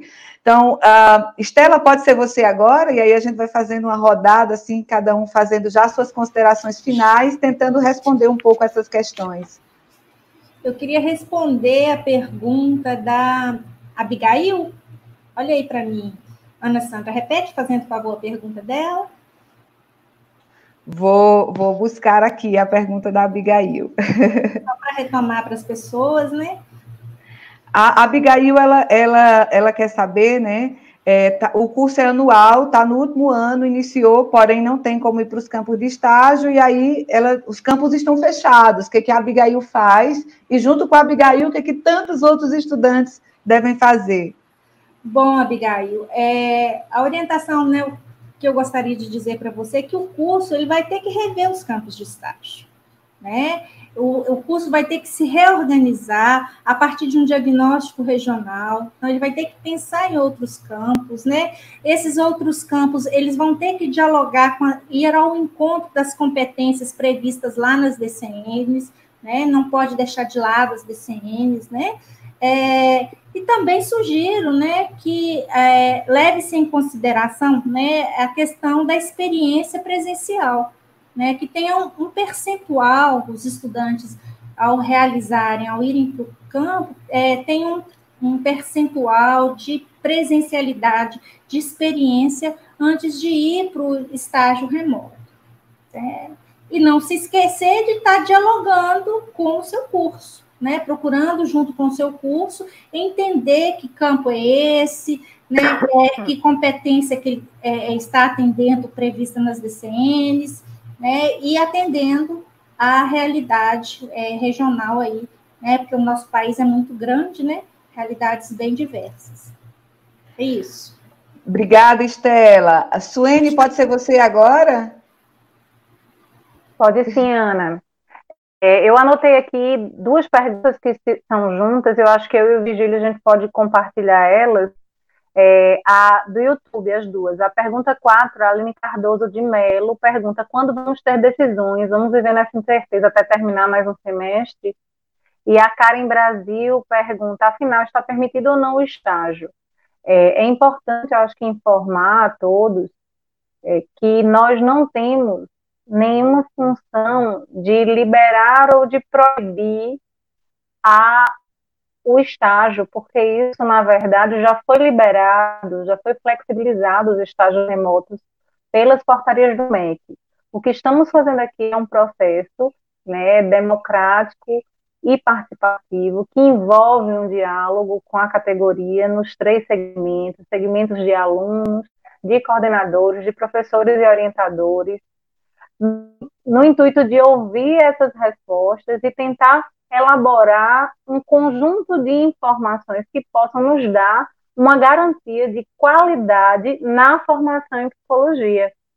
Né? Nessa direção, nós fizemos esse primeiro momento, acho que a Ana Paula já falou isso na sua fala, que é um processo, nesse processo dos seminários regionais, nós já tivemos muitos diálogos, Estamos apresentando o consolidado das informações, as tendências que apareceram e seguiremos tendo outras ações. Acho que a Ângela já falou, né, que ainda iremos elaborar um documento que será publicado juntamente com é, conjuntamente entre as entidades da BEP e CFP para orientar e recomendar as coordenações, né, os como como poderíamos, né, então ofertar estágios remotos com a garantia da qualidade da ética nessa oferta, nesse período específico de pandemia. Ana ou Vigílio, Obrigada, você gostaria, obrigada, comentário que gostaria de falar? Obrigada, Su. Vigílio, pode ser você? Pode. Olha, eu, eu, eu olhei aqui, assim, a, a participação ativa de muitas pessoas aqui no, no YouTube, né? E uma coisa, duas coisas me chamaram bem a atenção. Essa preocupação que nós já percebemos do aluno concluinte, né? Suscitando muito debate, alunos dizendo quero meu diploma, quero encerrar, quero tal, e outros alunos dizendo, bom, Mas você não, não adianta o diploma se você não tiver qualidade, etc. Tal, né? Então, um debate muito intenso é, é, é, sobre isso. Né? Nós, nós, estamos diante de uma situação que é única e, que nos desafia a todos com interesses dos mais diversos e com olhares dos mais diversos é, para enfrentar essa situação colocada pela pandemia. Né? Então, é difícil a gente encontrar uma, uma resposta única que vá atender a todos e todos serão satisfeitos ou sairão satisfeitos dessa situação. Né? Então, o que nós estamos buscando é encontrar pontos de equilíbrio que preservem, por um lado, aquilo que são princípios importantes e que nos guiam, que é uma formação de qualidade, uma formação que assegure ao aluno é, é, é, uma, uma condição de exercício de inserção profissional mais qualificada, mais ética, e, ao mesmo tempo, a viabilização disso nesse contexto tão, no, tão novo. Né? Então, essa, é, esse é o grande desafio que nós enfrentamos. Quando nós, agora, ouvimos os alunos e os professores, o que é que nos fica muito evidente? O mundo social, o nosso mundo, o mundo em que nós nos movimentamos, nos movimentamos fisicamente, ele já está impregnado dessas novas tecnologias. Né? O nosso dia a dia e o mundo do trabalho já está impregnado de, de, dessas, dessas tecnologias. Né? Então, muitas das nossas ações e do nosso comportamento diário já é mediado por novas tecnologias. Né? E nós sabemos que essa tendência é uma coisa irreversível. Né? E isso não é da agora. Em cada época histórica, revoluções tecnológicas foram reconfigurando o mundo, o mundo do trabalho e o mundo social. Né? O aparecimento do, do, do, vapor, do motor a vapor, o aparecimento da luz elétrica, o aparecimento do telefone, o aparecimento do computador. Então, a gente já está acostumado a essas revoluções, essas mudanças. E é evidente que isso coloca para nós, da psicologia, um grande desafio que, é, e para as entidades da psicologia. Nós temos que pensar as nossas práticas, até que ponto elas também não serão afetadas por esses avanços tecnológicos. Nós temos que enfrentar isso e discutir isso com muita objetividade, né? porque nós sabemos que esses avanços tecnológicos simplesmente extinguiram certas profissões, acabaram com certas profissões, reconfiguraram certas profissões. Né? Então, por um lado, há, de fato, alunos desejosos, ansiosos para se apropriarem dessas tecnologias, de como fazer coisas com essas tecnologias. E, por outro, há alunos também receosos de que esse, essa, esse passo para essas novas tecnologias implique riscos na qualidade do atendimento, no, no rigor ético e tudo mais. Né? Então, esse é o desafio. Nós vamos ter que enfrentar aí é, é, e aí isso precisa ser enfrentado em cada local de trabalho. Né? A nossa expectativa é que, a partir dessas reflexões, alunos, professores, instituições possam dialogar em cima do seu projeto pedagógico o que é que é possível, o que é que é viável ser oferecido na melhor qualidade. E saber que um evento dessa magnitude que nos afeta com tamanha intensidade, nós vamos perder alguma coisa, né? Vamos perder alguma coisa. Ou vamos adiar um pouco a nossa, forma, a nossa formatura, ou vamos, não vamos fazer aquilo que a gente queria na sua interesa, né? Mas como minimizar essas perdas nesse momento é o grande desafio, né? Então, a nossa posição é, é de buscar esse ponto de equilíbrio, né? preservando ao máximo esses princípios, mas assegurando às pessoas, às instituições, aos professores condições de sobrevivência, condições de continuidade e, sobretudo, que esses alunos e esses professores possam atender, nas condições hoje disponíveis, demandas sociais de tamanha magnitude como a que nós estamos enfrentando hoje. Então, essas são minhas considerações, Ana, a partir um pouco daquilo que eu achei que era um debate mais intenso aqui no YouTube, né? Essa, essa, essa preocupação, né? Que não é um tudo ou nada, né? Quer dizer, não é pronto, vai uhum. ser online, tudo vai ser online, ou não vai ser, né? É como encontrar esse ponto de equilíbrio, e isso só vai ser possível no âmbito de cada instituição, de cada professor, responsavelmente pensando no que é a melhor saída, a melhor alternativa para a formação do seu aluno. Obrigado. Obrigada, Vigílio. Isabel, com você. Ok, obrigada, Ana. Assim como o Vigílio, eu também estava aqui ao lado acompanhando um pouco o debate. Queria agradecer bastante a todos os estudantes e profissionais que estão comentando lá. É assim que a gente constrói é, caminhos alternativos e colegiados. Né? Eu queria só pontuar algumas coisas. Uma primeira é que a BEP e o CFP entendem a angústia desse momento. Né? Todos nós passamos por isso, entendemos que o estágio é um momento ímpar da formação. Todos nós, enquanto estudantes, esperamos o momento do estágio, nós entendemos isso. Né? É preciso lembrar que tanto o CFP quanto a BEP defendem a presencialidade né, do estágio. Agora, também precisamos dar uma resposta a esse contexto, que é um contexto emergencial. Então, a gente está falando de um contexto emergencial. E diante de um contexto emergencial, a psicologia, enquanto entidade, também precisa dar uma resposta à sociedade como um todo. Então, nós entendemos a angústia, é preciso sempre lembrar que é facultada a opção ao estudante, né? Se acaso ele não quer realizar o percentual de forma é, com atividades remotas, ele pode aguardar e pode fazer o seu estágio mais lá na frente. Né? Mas eu acho que é princípio é, é importante resgatar que em nenhum momento estamos aqui propondo né, uma formação que seja uma formação que não esteja compromissada com a ética e com a qualidade. É, acho que essa é uma marca importante. E de deixar claro que estamos falando de um momento emergencial. E diante desse momento emergencial, acreditamos sim que é possível, né, num percentual é, que ainda estamos debatendo, mas um percentual pequeno, né, de que o aluno desenvolva habilidades e competências para realizar algumas atividades de forma remota. Né? Eu vou aqui é, responder a um aspecto é, que foi perguntado relacionado à avaliação psicológica. Então, queria dizer que o CFP e a BEP, também juntos, como sempre, é, desde o início da pandemia, têm se preocupado, debatido e discutido sobre o ensino da avaliação psicológica. O ensino da avaliação psicológica tem peculiaridades, em especial no que diz respeito ao sigilo dos instrumentos né, de avaliação. É preciso lembrar que esse é um patrimônio da categoria né, e que o sigilo é imprescindível.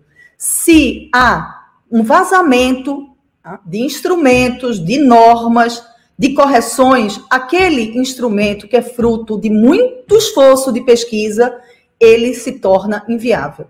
E, infelizmente, quando a gente conversa é, com os profissionais da área da TI, o que a gente tem de feedback é: hoje, no mundo, não há uma plataforma segura. Então, essa é uma preocupação que o CFP e a BEP têm sempre de defesa da categoria. Então, nós publicamos uma primeira nota dando sugestões em relação a como poderia ser o ensino da avaliação psicológica, mas diante daquilo que eu disse na, na minha primeira fala, diante do contexto e do agravamento da crise, né, que é o que está nos mobilizando a dar novas respostas e a construir novos caminhos. Então, o Conselho Federal de Psicologia, junto com a ASBRO, o IBNEC e o IBAP, é, elaboraram uma cartilha que vai estar disponível para vocês na próxima semana, com novas orientações em relação ao ensino da avaliação. Obrigada.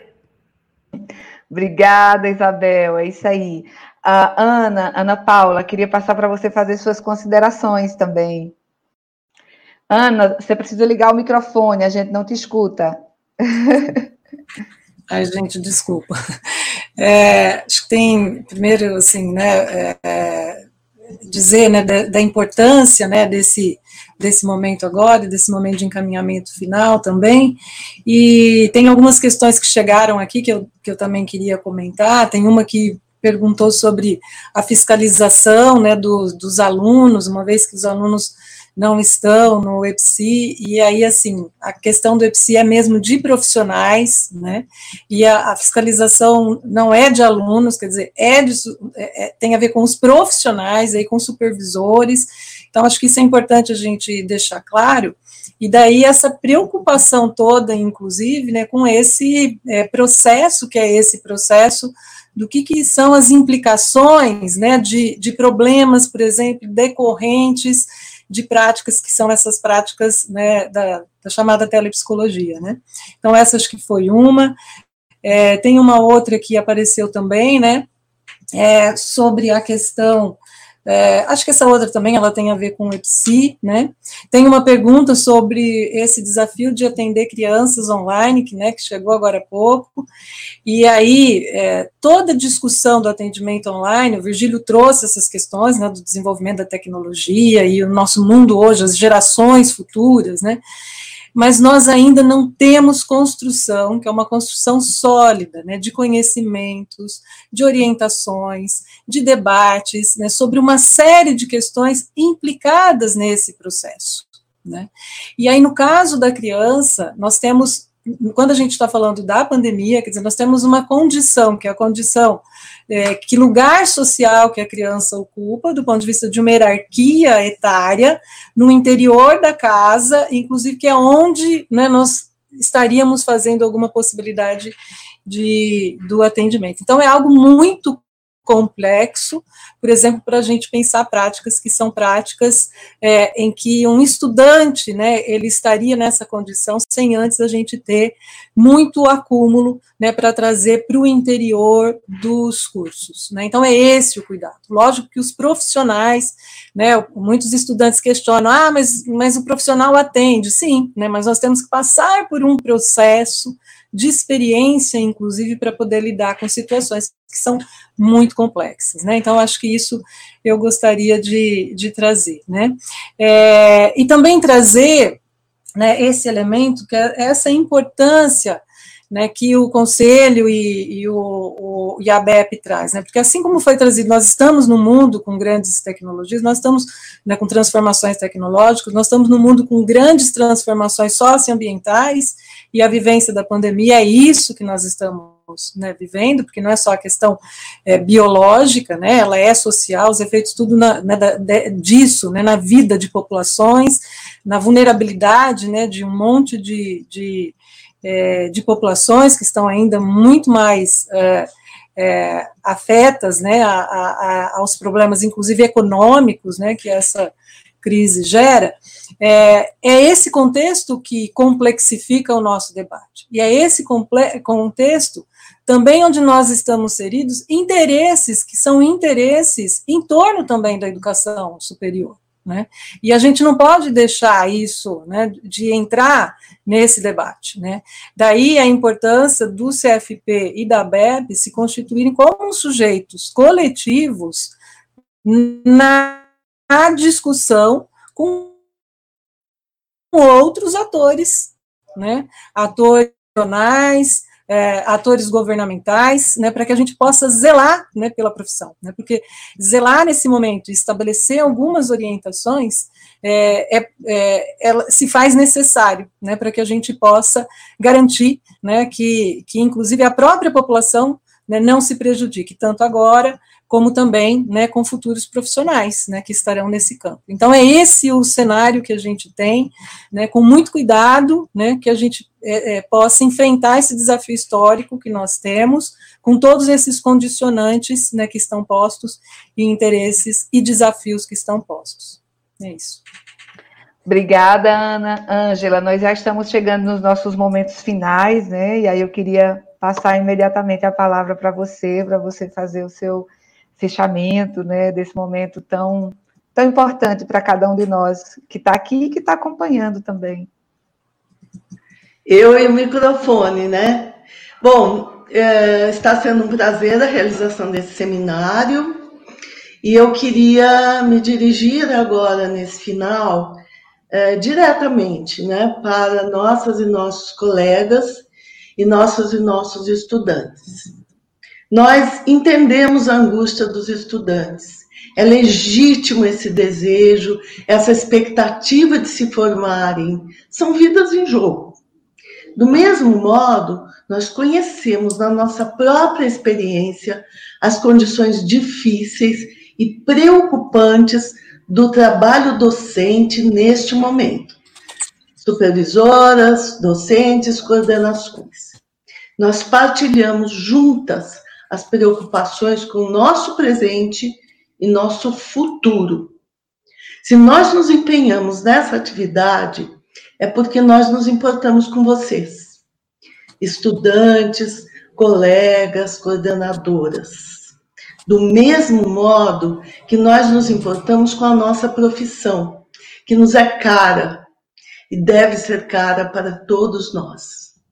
Lidar com essas duas complexidades e tensões não é fácil e exige maturidade para seu enfrentamento. Mas nós estamos aqui hoje porque nós acreditamos que nós podemos construir juntas um caminho de qualidade e sensível às nossas humanidades. Muito obrigada. Obrigada, Ângela. Bom, gente, eu queria, para não me repetir muito, dizer assim que para nós que idealizamos a realização desse seminário, esse dia de hoje é um dia muito caro, porque era muito difícil para qualquer um de nós do sistema conselhos, seja do Conselho Federal, dos conselhos regionais, seja da ABEP, é, levar para frente qualquer discussão sem esse movimento amplo, democrático, de espaços de escuta.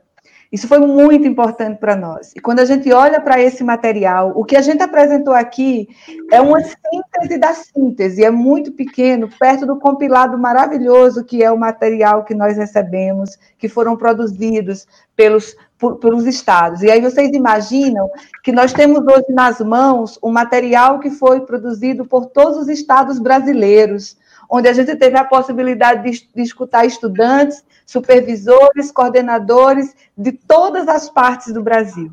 Isso é muito rico, isso é muito importante, e para a gente não seria possível ser de outra forma que não fosse dessa forma, que não fosse coletiva, que não fosse democrática. O CFP, a ABEP, está recebendo junto com vocês o compilado das informações do produto que resultou em seminários. E eu queria me comprometer, em nome do Conselho Federal de Psicologia, com cada um de vocês, de que nós é, observaremos atentamente todas aquelas é, é, orientações, encaminhamentos, produções que foram feitas e que são resultado da discussão que vocês fizeram amplamente é, nos, seus, nos seus estados. E daí nós vamos também, porque é, eu, eu escutei, eu vi aqui também muita gente participando, comentando, e aí acho que é importante que vocês entendam que o plenário do Conselho Federal, os plenários dos conselhos regionais e a BEP estão recebendo junto com vocês o resultado do seminário. Por isso que eu falo o tempo todo que isso é um movimento de respeito. Nós produzimos, nós terminamos de trabalhar nesse material hoje, e, e, nós estamos compartilhando junto com cada um de vocês. E a partir de agora, nós nos debruçaremos sobre esses materiais, sobre essa produção, para que a gente possa pensar nas implicações para o sistema Conselho de Psicologia, de como que nós vamos fazer essas orientações, daquilo que vai ser possível chegar é, enquanto produto final desse seminário. Por isso a gente já foi dizendo, não se preocupem, todo o material será publicizado, como é de costume, né? O CFP, o Sistema Conselhos como um todo, a ABEP trabalha muito sobre o regime da transparência, os materiais serão publicizados, essa live está gravada, vai ficar à disposição para todos vocês, para que possam ver.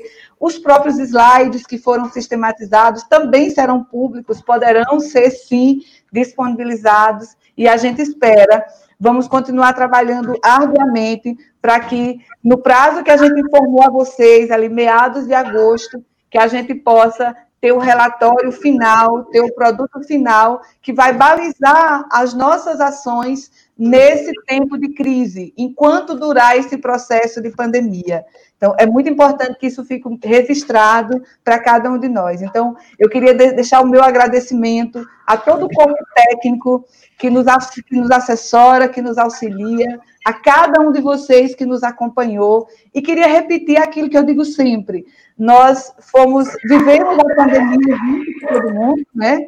Nós não temos todas as respostas para poder oferecer, mas nós estamos continuamente aqui nos oferecendo para a escuta, nos oferecendo para o diálogo e nos oferecendo principalmente para construir junto. Nós temos certeza de que essa construção ou será coletiva ou não poderá ser.